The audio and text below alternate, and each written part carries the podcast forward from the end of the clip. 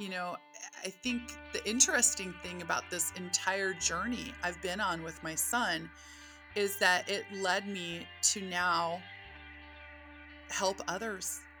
You know, sometimes when something awful happens to you, that very situation propels you to want to give back.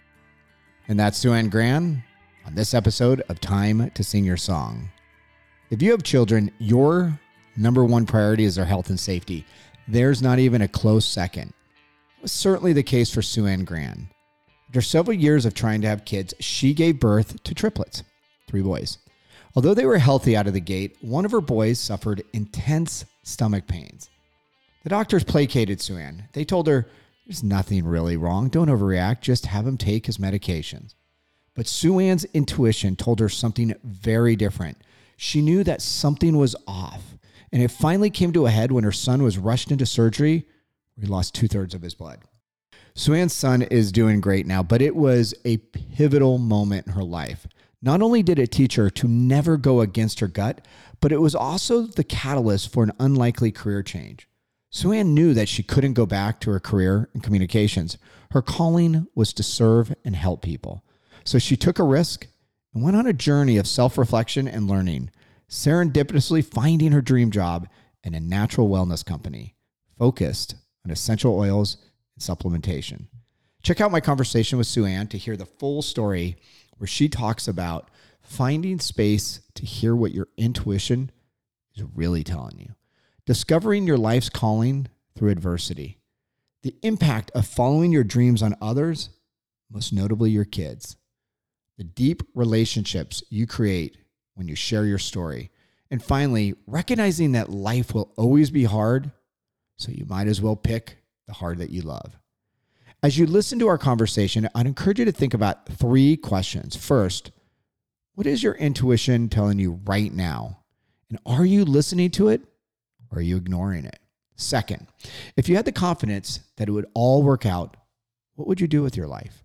And finally, what behavior are you modeling to friends and family? And if you're a parent, are you giving your kids the confidence to chase their dreams? Okay, a little bit of housekeeping.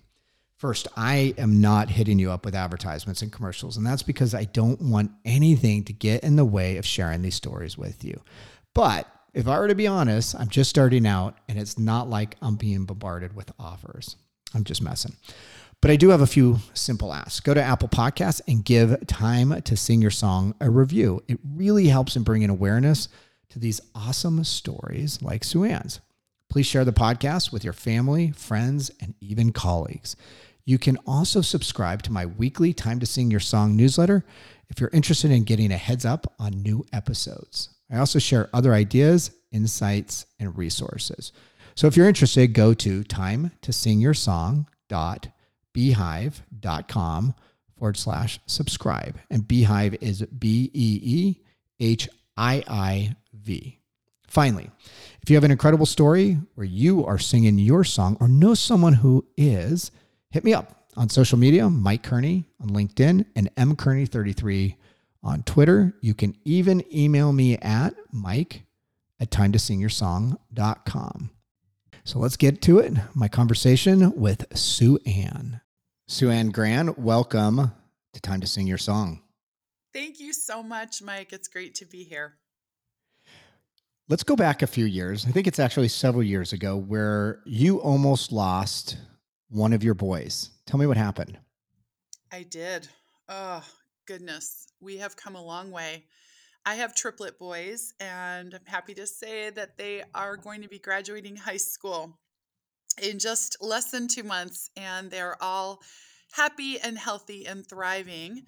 But one of our boys um, kind of came home from the hospital right after, you know, having triplets. They were premature, um, but they were just considered feeders and growers, healthy little boys. And um, they came home from the hospital, and he had what my pediatrician referred to as a sluggish metabolism. So that just mm. means that he had a hard time with output. He had the inability to move his bowels. it's a sensitive topic, but in a in a normal way. And as a mom, you know, that was a big concern. And this was something that we worked on every day of his life. And intuitively, I knew that wasn't normal. Um, and the doctor just really wasn't concerned because, again, he said I was comparing to my other two children, right, who are the same age. Uh, but this really became a big problem in our lives. It was something we had to work at all the time. When he got a little bit older, he would miss school. We were going through a lot of aggressive cleanses. Um, we were seeing specialists. We were keeping food elimination diets. We went gluten free. And ultimately, at one point when he was seven years old, he just started keeling over in pain. He would be at a Cub Scout hiking event and he would just be doubled over in pain. And so that's when we really started seeing a specialist. I guess we went through about 70% of the testing, and that specialist up and moved out of the country. And we were stuck having to find a new specialist and being on a waiting list. And after being on a six month waiting list and doing all my own research, um, we finally found someone new who put him on a very aggressive cleanse. And um, he was bleeding rectally and he had Mm. lost almost two thirds of his blood. And we wound up having to have an emergency surgery that was six and a half hours long. And um, it was very, very scary, Mike. And um, I just remember in that moment, and we were at Children's Hospital Oakland for about eight days. And I just remember after that emergency surgery, and you know, he had a blood transfusion, and all of these things were happening so quickly. I just remember going to sleep one evening where I kind of thought the coast was clear, but I wasn't sure. And I just begged God, you know, like we do in our own human way, you know, please, if you spare me my son, I will dedicate the rest of my life to advocating for other moms and being that encouraging voice to tr- have them encourage them to trust their intuition. So, and you you said something that is really interesting that I want to go back to, and that is, it sounds like you had an intuitive impulse that just something was off, but you kept going down the path of listening to doctors. Now that you've gone through this experience, because my guess is if you were to do it all over again, you probably would have done something more aggressive early on. Can you talk about that intuitive impulse and maybe how you would do things differently today?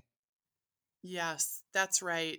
So, that intuitive impulse for me, that intuition, that voice in my head, that voice in my soul, to me, that's the Holy Spirit, right? And I just believe that that voice is always guiding us. And when we don't listen to that inner voice, that's where catastrophic things happen in our lives, right? That's where we have regret.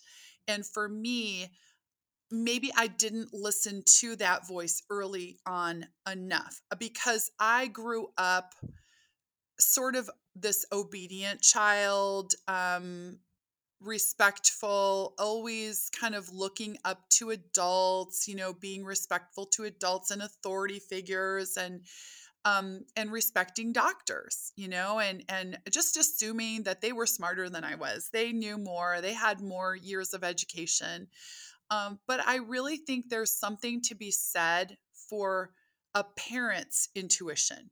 Nobody knows your child better than you do. And nobody knows your own body for that matter. You know, for those who are listening and maybe you're dealing with a health priority yourself, you know, maybe it isn't a child, but you are advocating for yourself.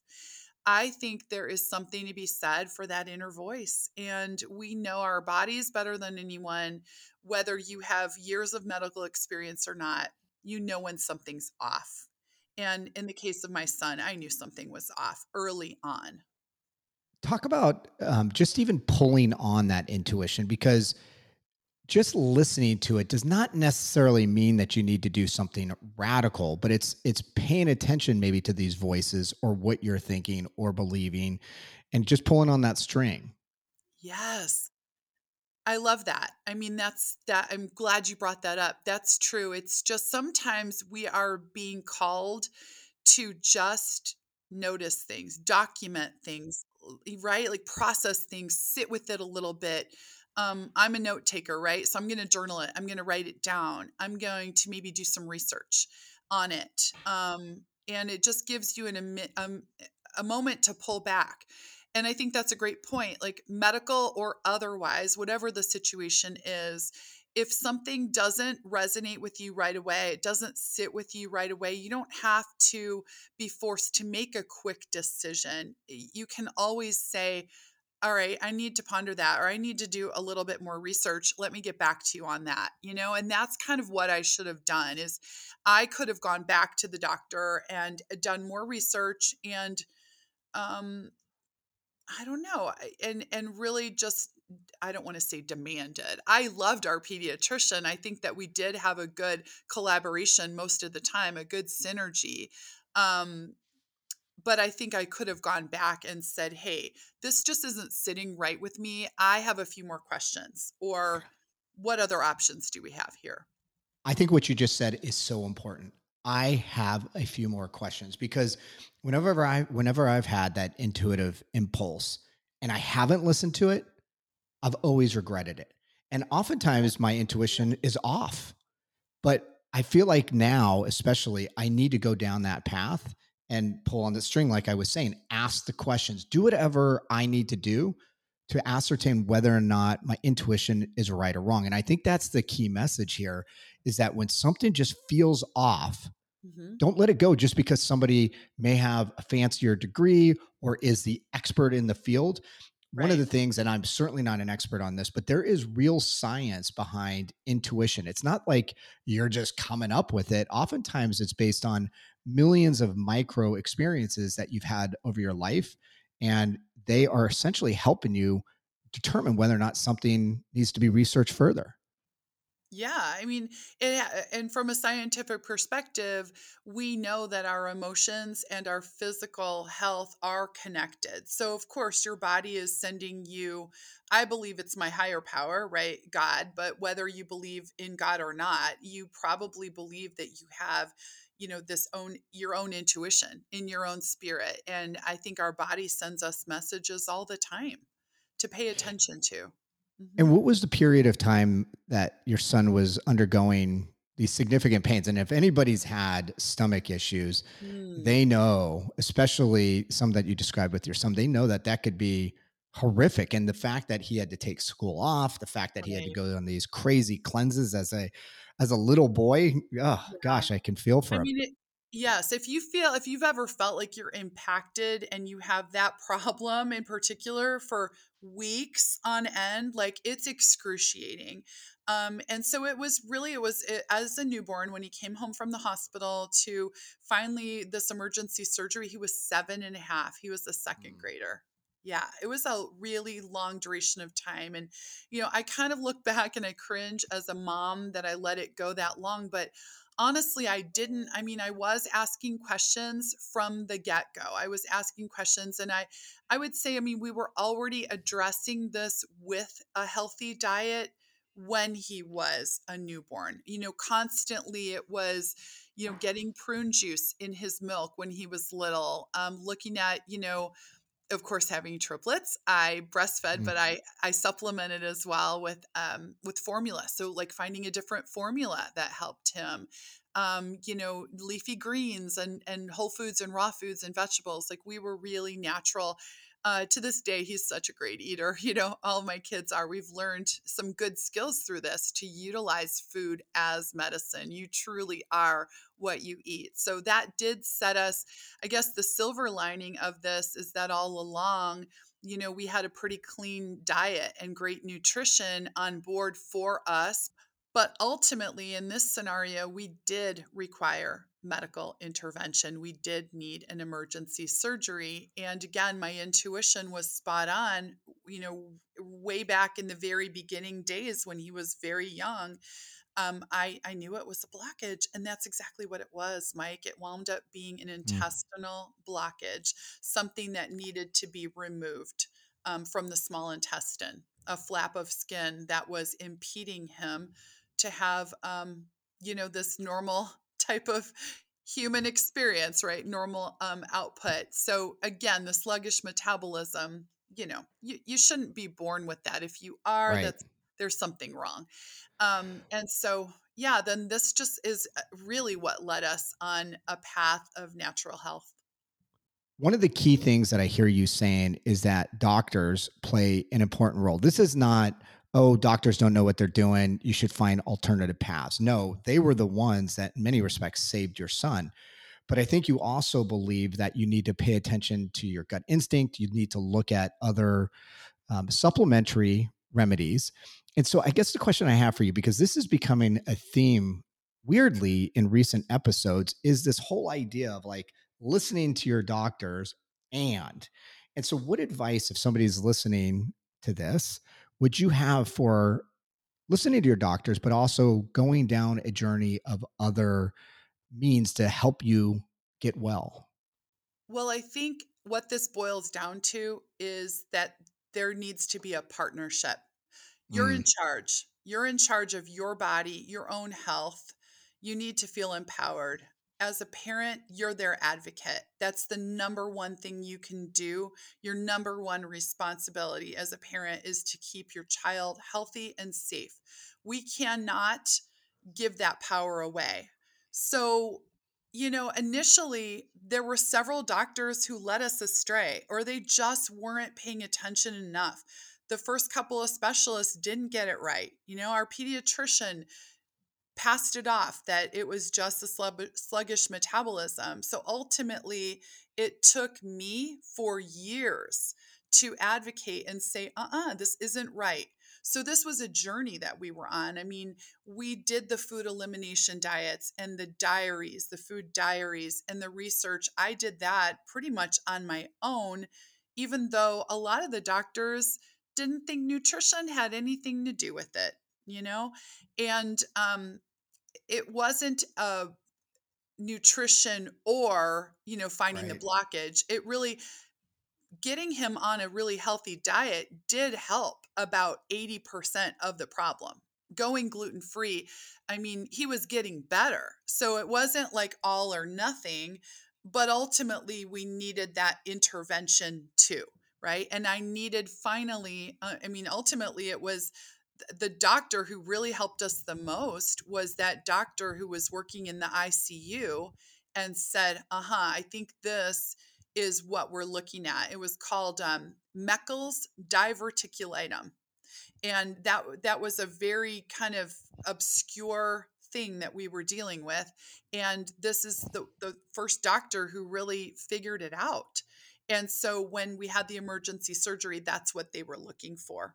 Was there ever a moment when you lost hope? Never. because as a mama bear i mean you you can't afford to lose hope. You've got this person who their entire life depends on you. And no way. I mean i was a fighter all the way. It was like i would get frustrated. I would lose momentum in the journey and go gosh like i don't know what more to do. There were moments where i didn't know how to proceed how to get the attention of the specialist we needed because my son was kind of slipping through the cracks. There were some specialists who he was too healthy that they wouldn't see him. And then there were some specialists where he was too sick. So he was kind of falling, you know, in the middle. And, you know, even though we lived in uh, the Bay Area where there's some well, you know, renowned hospitals, I couldn't get them to see us. So again, that was another thing where I just had to fight to be seen. when we had talked offline, you made a comment where I, I jotted it down and I want to ask you about this. You had said that you had low self esteem to change things. And I don't think you're the only one. So I'm curious why you said that and then what you've done to capture kind of this confidence that you do now have. Yes. So I think, and my mother is terrific. So I'm not throwing her under the bus. I think it's that generation before us where they would seek information externally. Going back to what we said earlier, that, you know, we're not the experts. Oh, we certainly couldn't be smart enough to know all the answers. So I was always seeking information, validation externally. And through this journey and my own health journeys, I have realized that you can trust that intuition. You can look internally for answers. Now, that isn't to say that I don't do a ton of research. There are a lot of holistic health professionals and some more mainstream um, or integrative physicians that I really look up to. Um, and so I'm constantly doing my research. You know, I think the interesting thing about this entire journey I've been on with my son is that it led me to now help others. You know, sometimes when something awful happens to you, that very situation propels you to want to give back. And this was the situation I was in, going back to those eight excruciating days at Oakland Children's Hospital. I remember you know going to bed in on the cot in my son's room and just begging god you know if you save my son I will minister to other parents. I will minister to other parents and teach them, encourage them to trust their their own intuition, to be their own healers in their own home. And you know, I was praying, let me be an advocate for these people. Well, fast forward to about a year and a half after this hospital stay and this you know, almost losing my son, I went to a class and the person teaching it, it was an essential oils class, and she introduced herself as a wellness advocate. And I knew in that moment that this was what I was meant to be doing. You were invited, my guess is, to that class. Did you go to that thinking that this could be a path for you, or this is something you're interested in it, or do you think it was serendipitous? Like, what what brought you to it? it's so funny that I look back and think about that moment. So I had been walking with a girlfriend and she knew that we were eating naturally and we had just gone through this ordeal with my son and that I was kind of looking for other ways to be more natural. We had a lot of different things. We had some gastrointestinal things, some hormonal things, some um, you know, mild, um, you know, anxious feelings, shall I say, um, some sleep issues. And um, we had a lot of things going on. And so I would talk about that with my girlfriend. And she said, Well, have you ever heard of essential oils? And I kind of poo pooed it, honestly. I said, well, you know, I've used them before, but a lot of times, you know, you're in this health food store and you see a sea of maybe a hundred different types of lavender. And how do you know which one to use? And I don't know. Sometimes I think that, you know, maybe they mildly work, but another time I go back and I try another essential oil, like the same brand. And then I swear it gives me a headache. It smells so toxic. Mm. And she's like, Well, this particular brand, I think you'll really like it. Just come to the class. And I was thinking to myself, Oh gosh, Lori, like, uh, is it one of those party things? Am I going to go? And is it one of those MLM party things? You know, am I going to be sold to where I feel compelled? Do I have to buy stuff? Yeah. I so it. I wasn't really looking forward to it, honestly. And I wanted to back out. Things were so busy. I was getting ready to travel the next day, I had a million things going on. My mother in law was coming into town um, to help me take care of the kids while my husband and I went away. And um, I thought, nope, I committed to going. I'm going to go. She probably cleaned her house and has food and wine. I'm, you know, I can go. I'll buy something, right? And I go, and the person teaching the class introduce, introduces herself as a wellness advocate. And she knew so much about the oils and the science behind the oils and the purity of these particular oils and I was like, oh my gosh, maybe this really could be the thing that I, the very thing I was praying for. And it turned out it really has been. It's been a great vehicle for me to help people to become healers in their own home and to trust their uh, own intuition and to take back some of that power. Um, when we have oils in our home, you know, for about 80 to 90% of the things that come up, they're on the ready. So I'm not having to run to urgent care.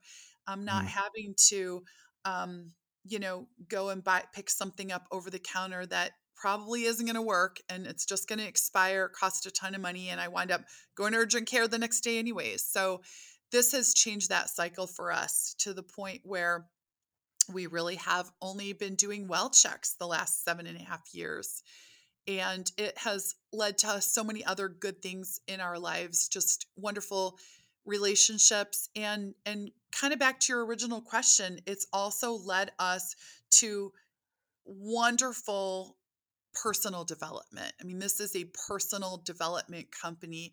So I have learned a lot about myself, um, learned a lot about leadership, learned a lot about, you know, how to ask better questions um, Mm. when things come up for my family. So was it a intentional pivot at the time? Like, I really need to do something different, or did you kind of walk into it and say, "Oh my gosh, this is my thing"? No, not at all. It was just a gift. It was just a revelation for me. It wasn't intentional at all. I mean, honestly, I stumbled into it.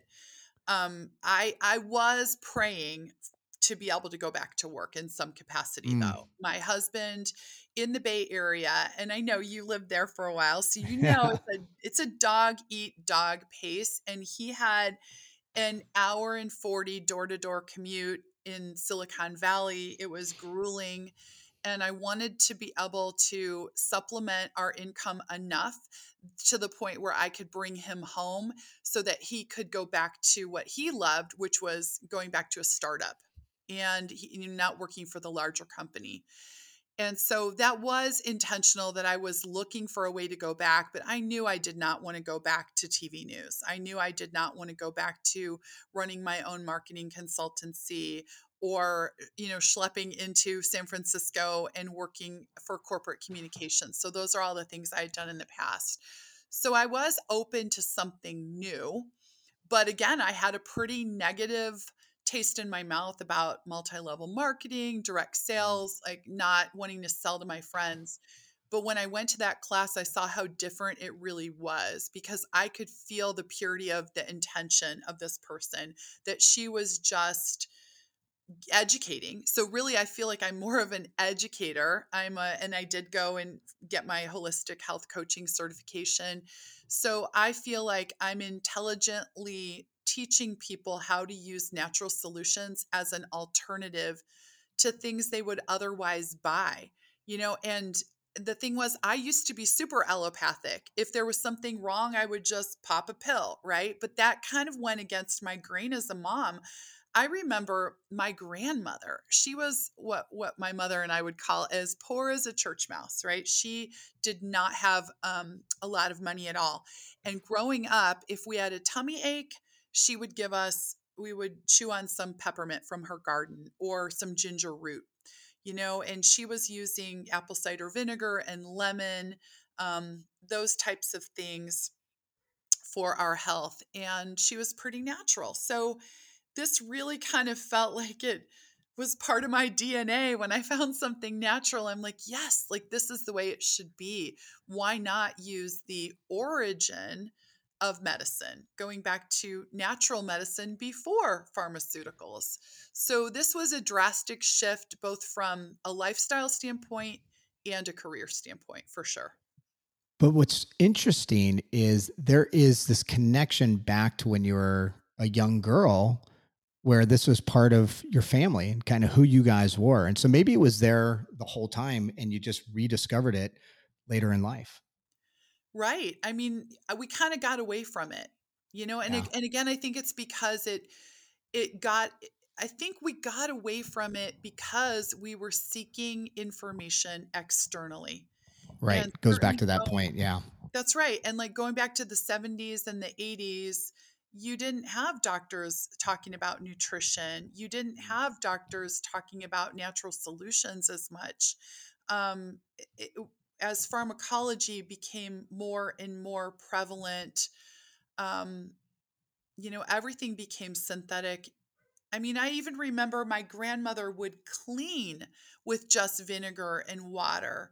And now that's how we clean. You know, we go back to just using like borax and washing powder and just very simple things um, lemon essential oil you know we keep it really basic and i educate people now on how to save a ton of money and be a lot more natural and empowered right um, have you ever you know been washing your bathroom cleaning your bathroom and you're about to pass out because the fumes are so noxious Right. right like that isn't good for your respiratory It's not good for right us. Yes. it's not good so again it's it's going back to trusting the intuition and there's so much greenwashing in the industry and that's the the hardest part is learning that we need to be our own advocates. We need to ask the questions and we need to read the labels and learn because now I'm learning that a lot of the products that are marketed as clean and green natural cleaning products really are in fact owned by uh, the likes of big pharma companies and um, they're just marketed as green Totally. So It- like there's a there is I a big disconnect between the marketing and actually what truth is in many of these products, foods. It's it's amazing. And that's why I am so blessed to be aligned with a company that truly is transparent, does all the research. We have a quality standard that we created in an industry of essential oils where it did not ever exist. So it's certified, pure, tested grade essential oils.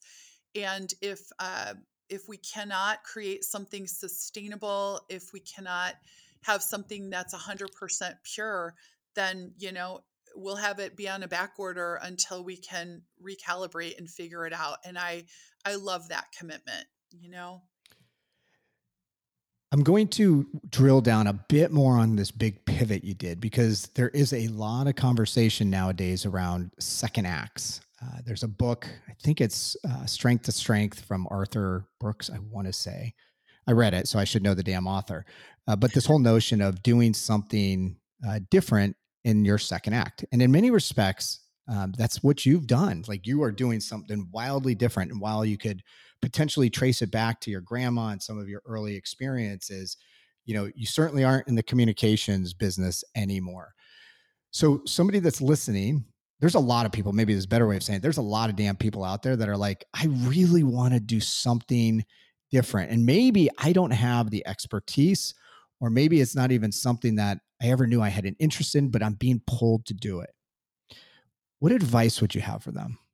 oh gosh i resonate with everything you're saying in fact um, i was just at a leadership training last week for my company and um, someone an expert from gallup was there and Mm. he was saying the same thing that you're saying and i mean the statistics are staggering i think um, less than 20 to 25 percent of people in the workplace are actually happy um, and it actually could be don't quote I think they, that, yeah. I don't know if he said it this, but 71%, so I'm doing the inverse, okay. are disengaged from work.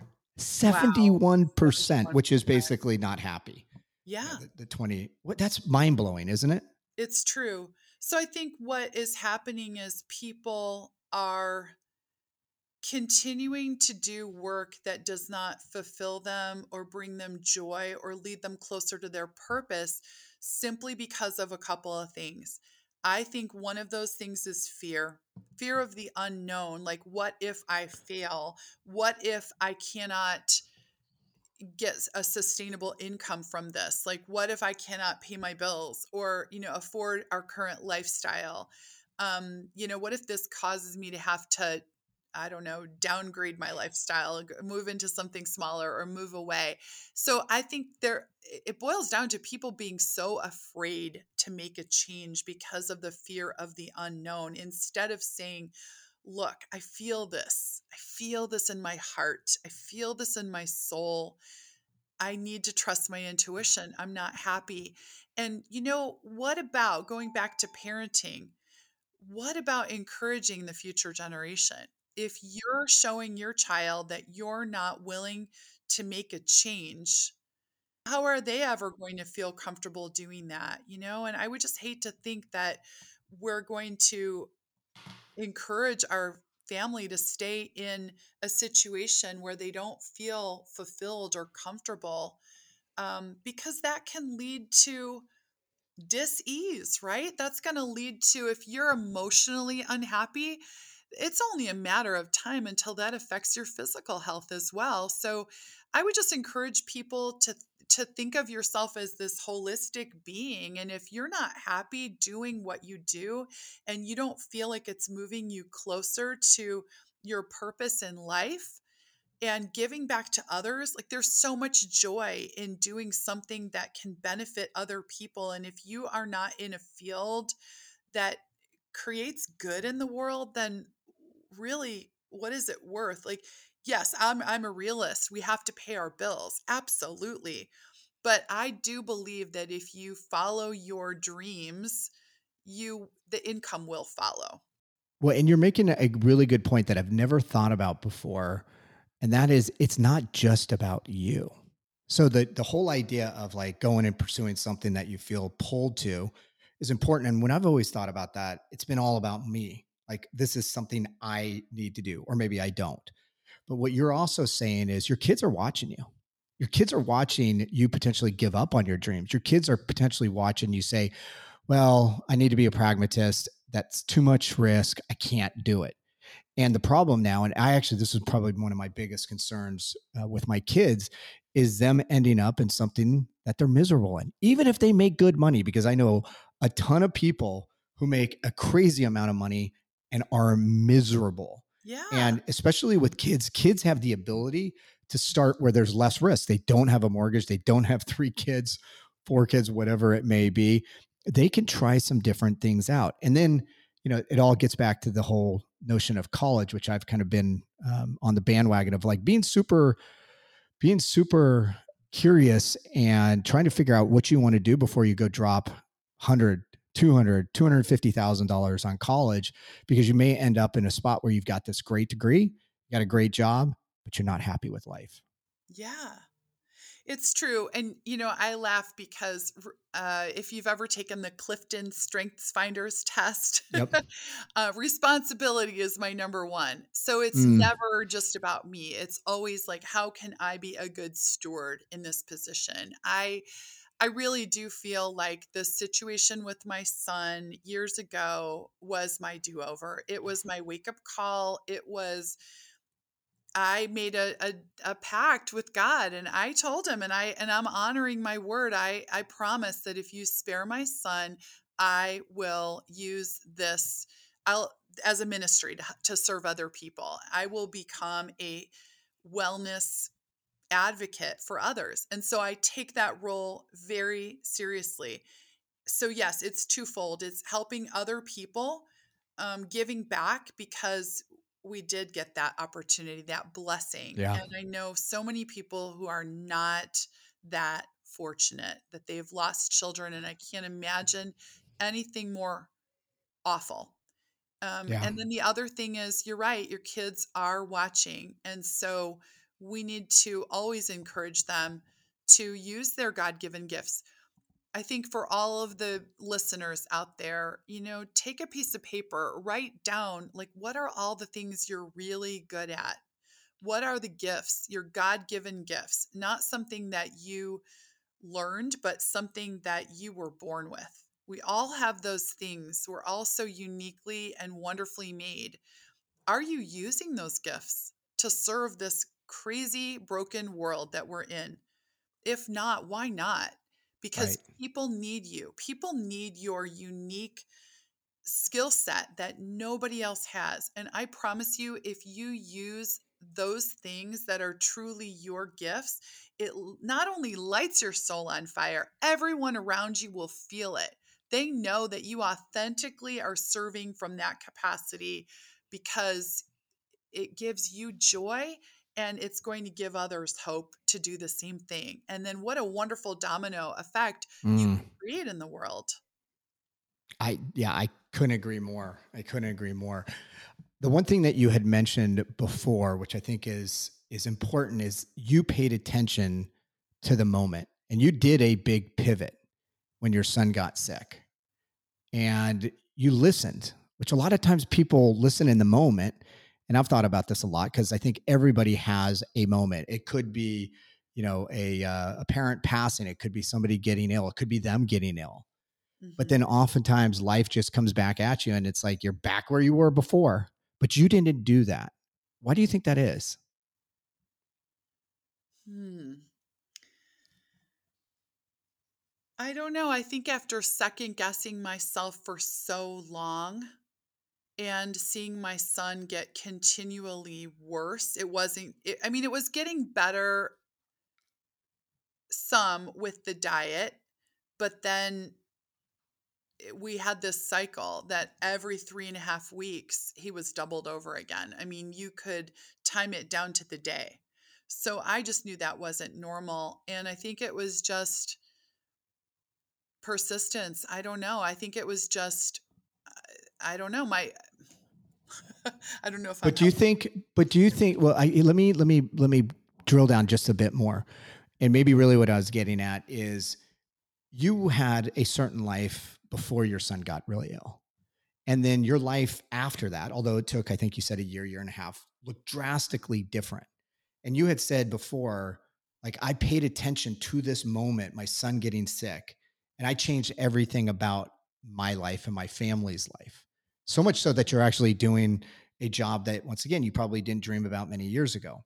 Right. And and what I've seen is a lot of people have these moments, have these moments in their lives where in the moment they're like, "Oh my god, I've seen everything. I'm going to change everything. I'm going to change my diet. I'm going to do the work I love."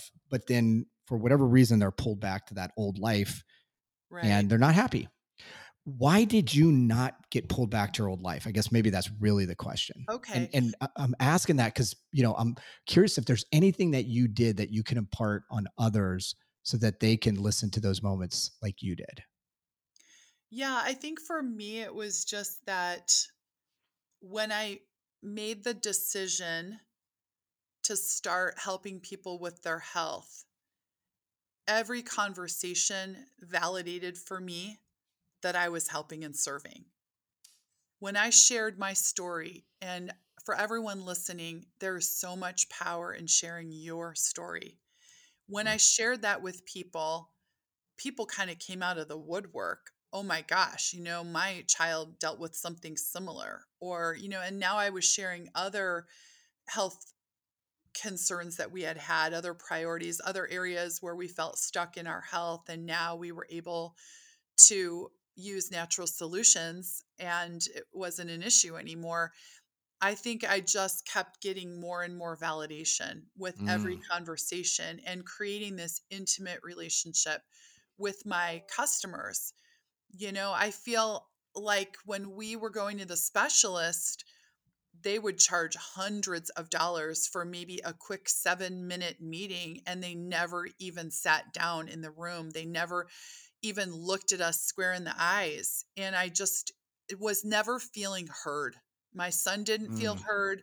I did not feel heard. And so I wanted to create a relationship with my customers where they felt heard, they felt loved, they felt seen, and that I was you know going to be a mystery sleuth and help them figure out areas in their health right like i was going to invest the time um, to really delve deep and help them find answers. You know, like, let's try this. If this doesn't work, I'm going to keep trying with you.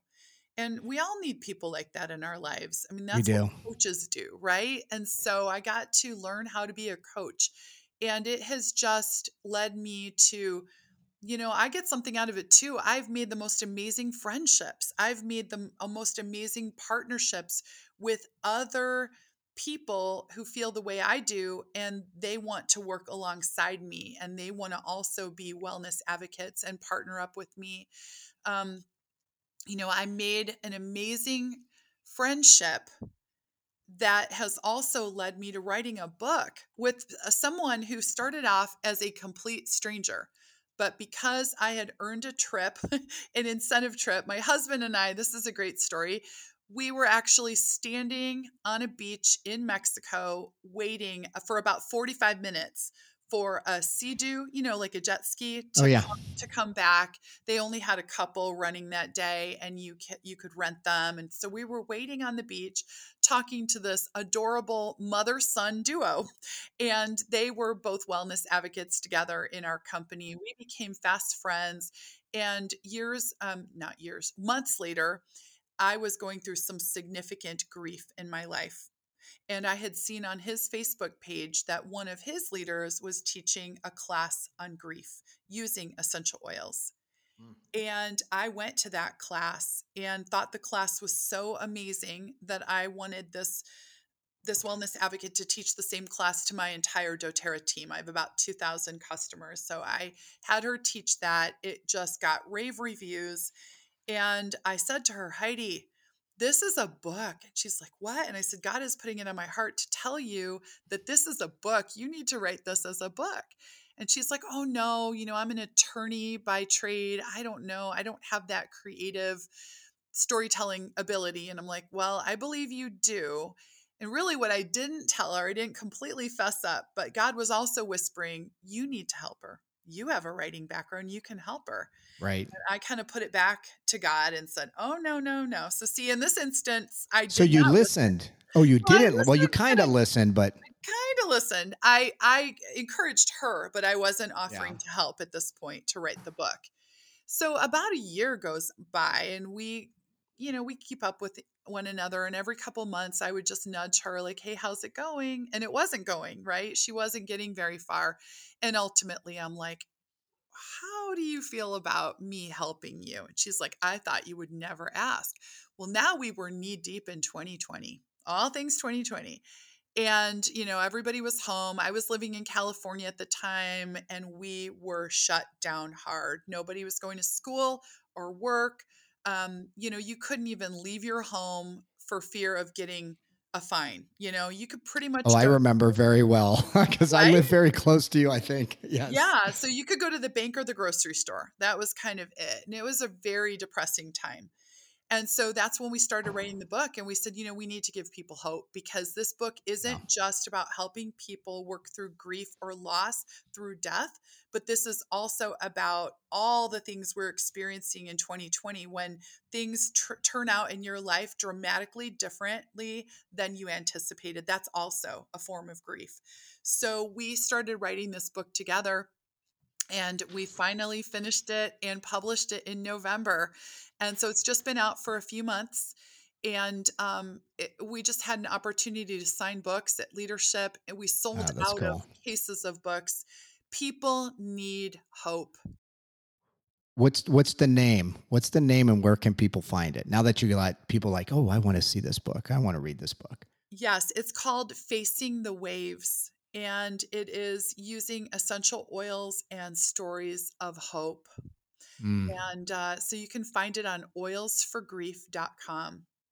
And we've created a wonderful Facebook community where we post every single day quotes, journal questions. This book has been a great way for people to continue their journey of healing through grief. So every chapter has a inspirational story. So it is a unique story where we interviewed people going through different types of loss, different types of relationships, different types of grief.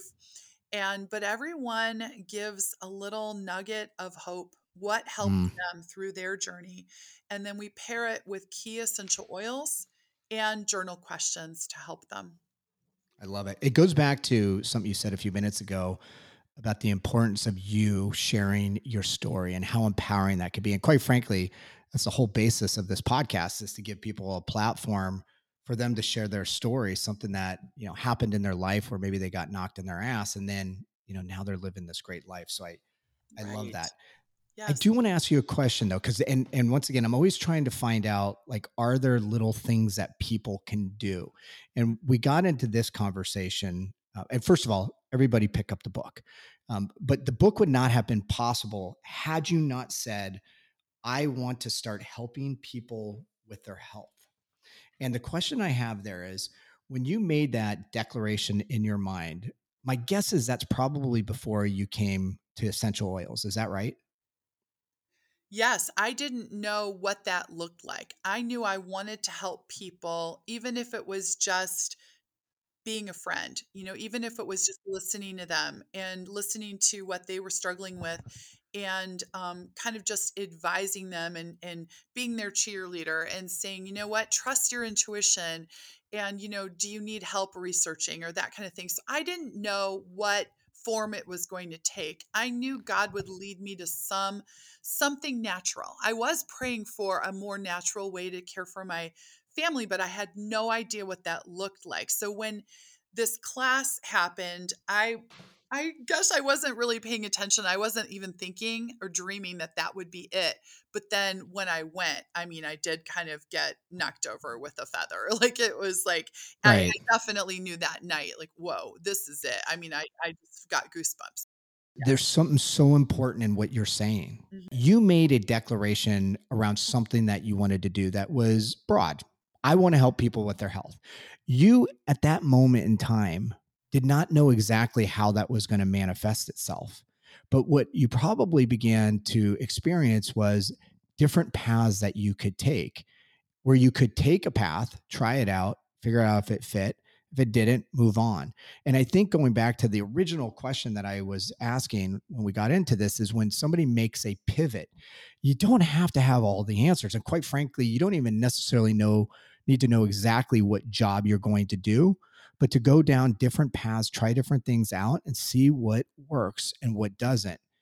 Wow. I mean, I'm like sitting here nodding my head because I'm so glad you said that because people ask me about this all the time.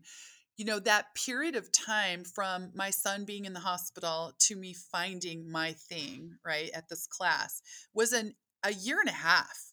Right. And during that year and a half, let's talk about that time. Like that was a time of frustration.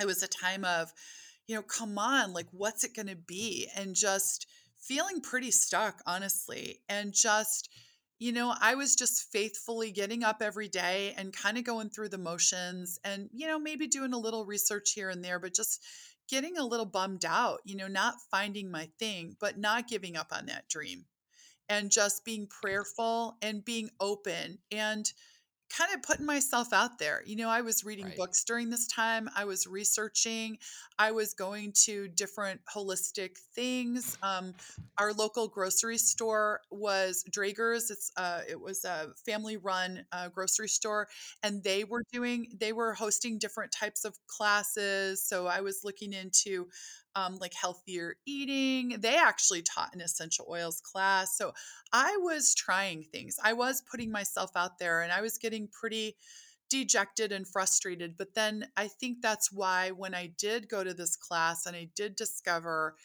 um, this title wellness advocate that it really resonated with me and then i went all in and i think that's that's when i mean i literally said to this person who was a total stranger she had just taught me this one class like how does your company train? How did you learn how to do what you did? Is there a convention coming up? Is there a class? And already she was saying yeah i'm teaching a class at my house in la next week want to come and now it was like okay i got to put my money where my mouth is so i i made it happen. I looked into flights they were crazy expensive so i said all right like it's maybe six and a half hours drive i'm just going to leave in the middle of the night and i did i left at three in the morning got on her doorstep you know just in time for this full day training to start and she let me stay at her house so sometimes it does mean that you're going to be called to take some risks and really trust your intuition but you know, things aren't going to change if you don't, if you don't go for it. Right. Well, in, in, in many respects, your story is somewhat parallel to mine to a certain degree, where when I left Deloitte, I was like, you know what? I like doing two things. And and everything I love can come down into these two categories. I like creating cool shit and I like helping people. And I didn't necessarily know how that was going to manifest itself. And I had done a podcast at Deloitte. So I was like, oh, maybe I'll just start talking to people that had been knocked on their butt. What I didn't know, though, at the time when I started it, is mine was for the most part in the context of like finding that dream job. But what I'm now being drawn to is real stories like, you know, mm-hmm. almost losing a son or, you know, losing a parent uh, that was murdered or divorced, or all these different things that, quite frankly, was not within my original plan. But that's just where it's taken me, which I love. And so to me, I think the the real important point, and I'm just I know I'm hammering this, but for whoever's out there that's like, I want to do something different, don't be attached to the specifics because the specifics may fail miserably. And I have lots of examples with that.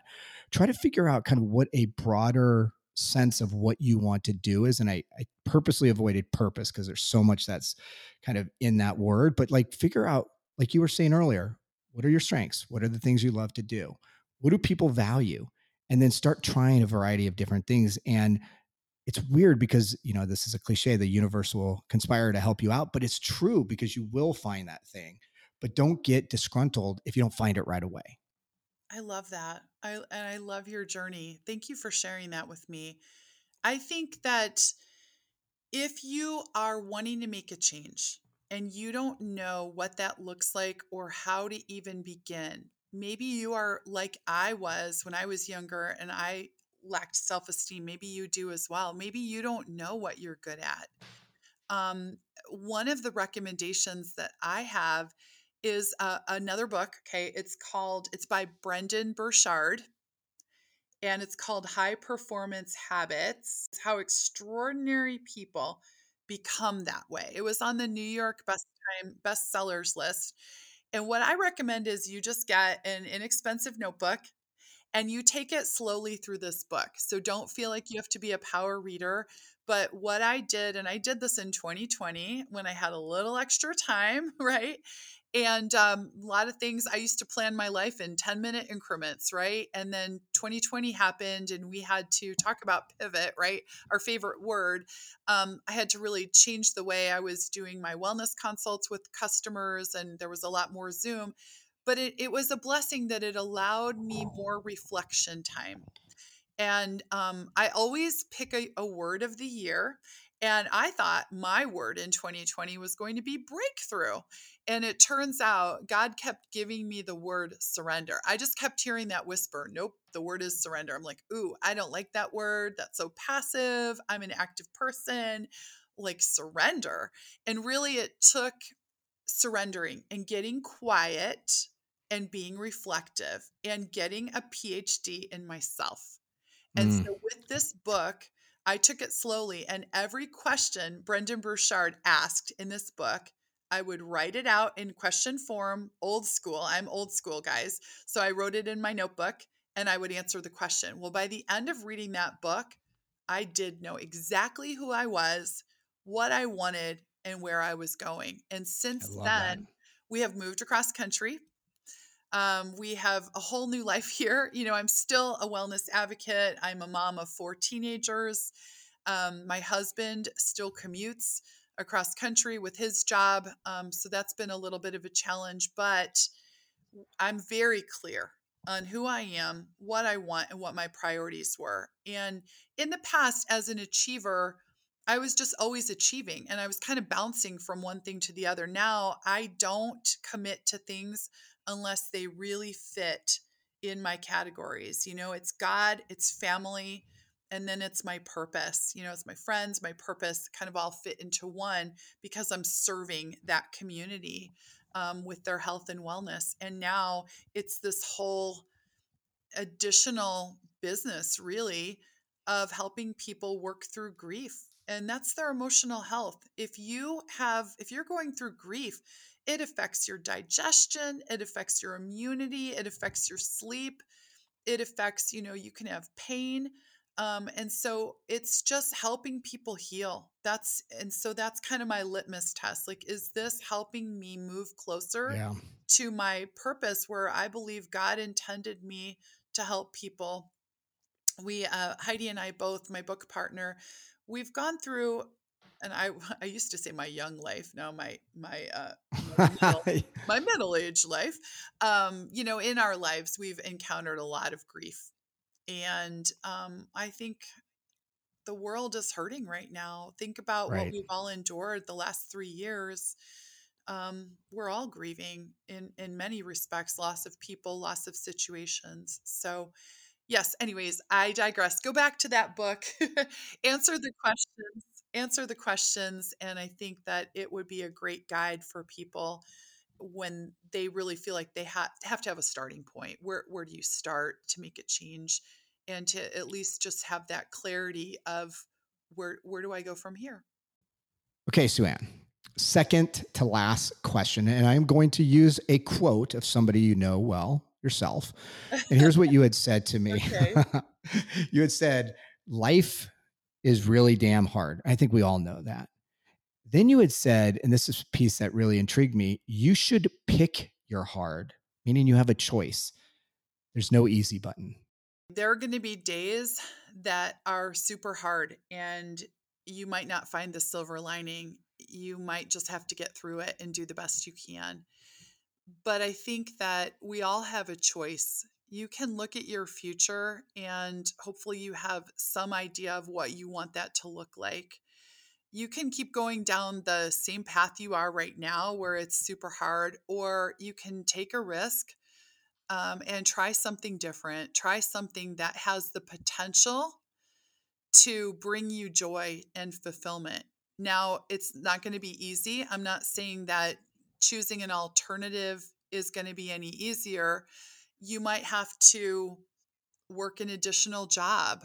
You might have to work really long hours. You might have to make some big sacrifices in your life um, to be able to carve out the time to learn how to navigate this new thing in your life but you you have the opportunity to pick your hard i look back at my old world in broadcast news i would never want to go back in a million years to that environment. That was really hard. Yeah doing what i do now it was hard in the beginning you know carving out a, making this whole new transition and figuring out what that looked like for my family um, you know not maybe being a full-time mom anymore. I had to kind of pick and choose the different things that i was going to volunteer for um, but ultimately i'm glad i made that change because our lives are dramatically different and for the better you know we never i probably never would have had again, it goes back to self esteem. I never would have had like the strength or the courage of my convictions to move my whole family across country, you know, into the unknown and creating a whole new community here and new schools with kids who were juniors in high school and a freshman in high school. That was hard, but I'm so glad I did it. Right. Well, I think it goes back to the point, and I think this is maybe a theme, is that anything worth anything in life usually has something hard associated with it. And as you're as you're given that answer, I wrote something, and this is not like an equation, but it, it's maybe a way for people to think about it. And that is, especially if you're in that 71% where you're where you're miserable and you're not committed or connected to your job. Would you rather life be hard and you be miserable? or would you rather life be hard and be fulfilled. And I purposely do not use the word happy because that's a loaded word too, but like hard and miserable or hard and fulfilled. Maybe that's the question to ask.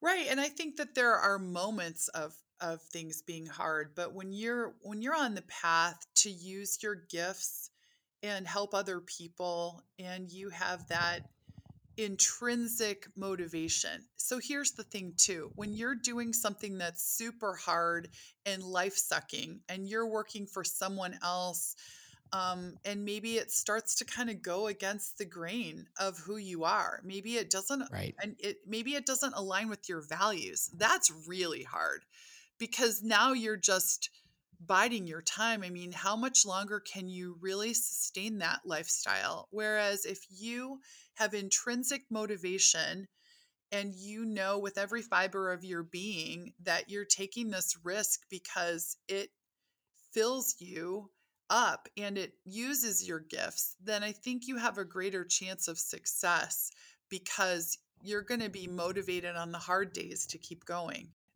Totally. And and you know, you know what? There's always so much like, oh, that feels so woo woo nowadays. Like there's a lot of people that say that. But if you can't answer why you are on this earth and what you are here to do, whether or not you're doing it right now, and maybe you're you're positioning yourself so you could do it long term, but but but that's that's problematic because that means you're just kind of navigating life, uh, sleepwalking through life. Maybe is the best way of saying it. And that's not a good place to be. So, final question, Sue Ann. Yeah. What's a song that brings to life the journey that you've been on? There's a couple. I was just trying to whittle it down, but I think um, today, today's song, uh, today's theme song would be um, with, just in context with what we were talking about, is Mm. by MercyMe, and it's called "Dear Younger Me." Dear Younger Why Me. did you pick that? Why did you pick that song? Because I think that we all have those moments of reflection where you look back and you wish that your younger self would have known then what you know now. And I think it's okay. It's okay to think that if you had that wisdom back then, that maybe things would have changed out, changed for the better. But I do believe that we're all on a journey for a reason. So we can be confident in knowing that if we feel that we went down the wrong path, every day is a new day to start over.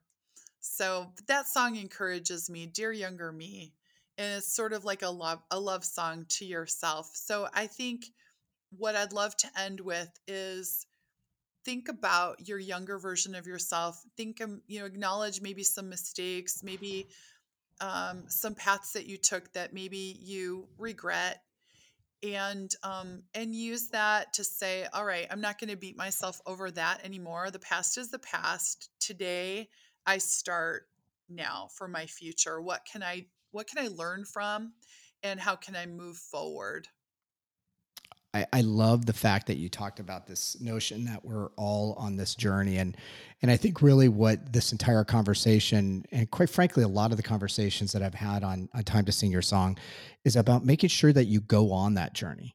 Because part of the challenge is sometimes people stay I'm gonna I'm gonna I'm gonna butcher metaphors so I'll just say sometimes people won't even get on the freeway. So now I'm, I'm keeping with the journey theme but it's it is. It's like get on that journey do the things so that you're living life to the fullest um, figure out where you want to go and the likelihood like you did when you figured out that i want to help people with their health you ultimately figured out exactly what you wanted to do. So i appreciate that answer.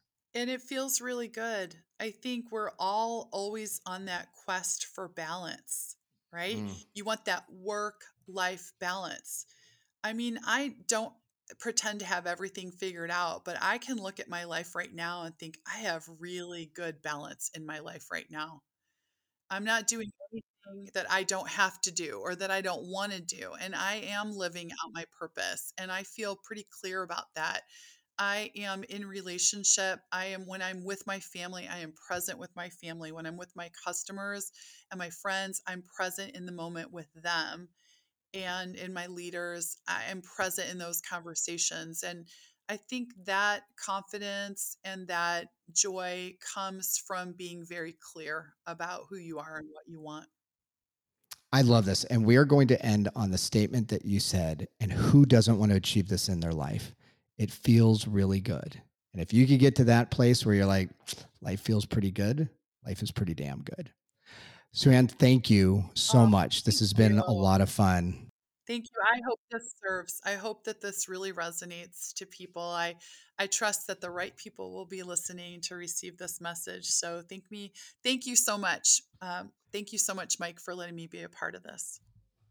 Wow, that was a lot of fun. Thank you very much, Sue-Ann. There are so many things that I loved about your story. Everything from trusting your gut to using a challenge in your life to get clear on the work you were meant to do. If you are new to Time to Sing Your Song, I hope you were able to take away some nuggets of wisdom from Sue-Ann. And if you like my conversation with Sue-Ann, go back to past episodes to hear other amazing stories of rock bottom and redemption. Big thank you to everyone who listens to Time to Sing Your Song. Thank you for being part of this community I am building. My goal really is to help everyday people like you and me use the hard times as a catalyst to create a life that we are all meant to live. Until next time, start singing your song today because, as the anonymous quote goes, when tomorrow comes, this day will be gone forever. In its place is something you have left behind. Let it be something good.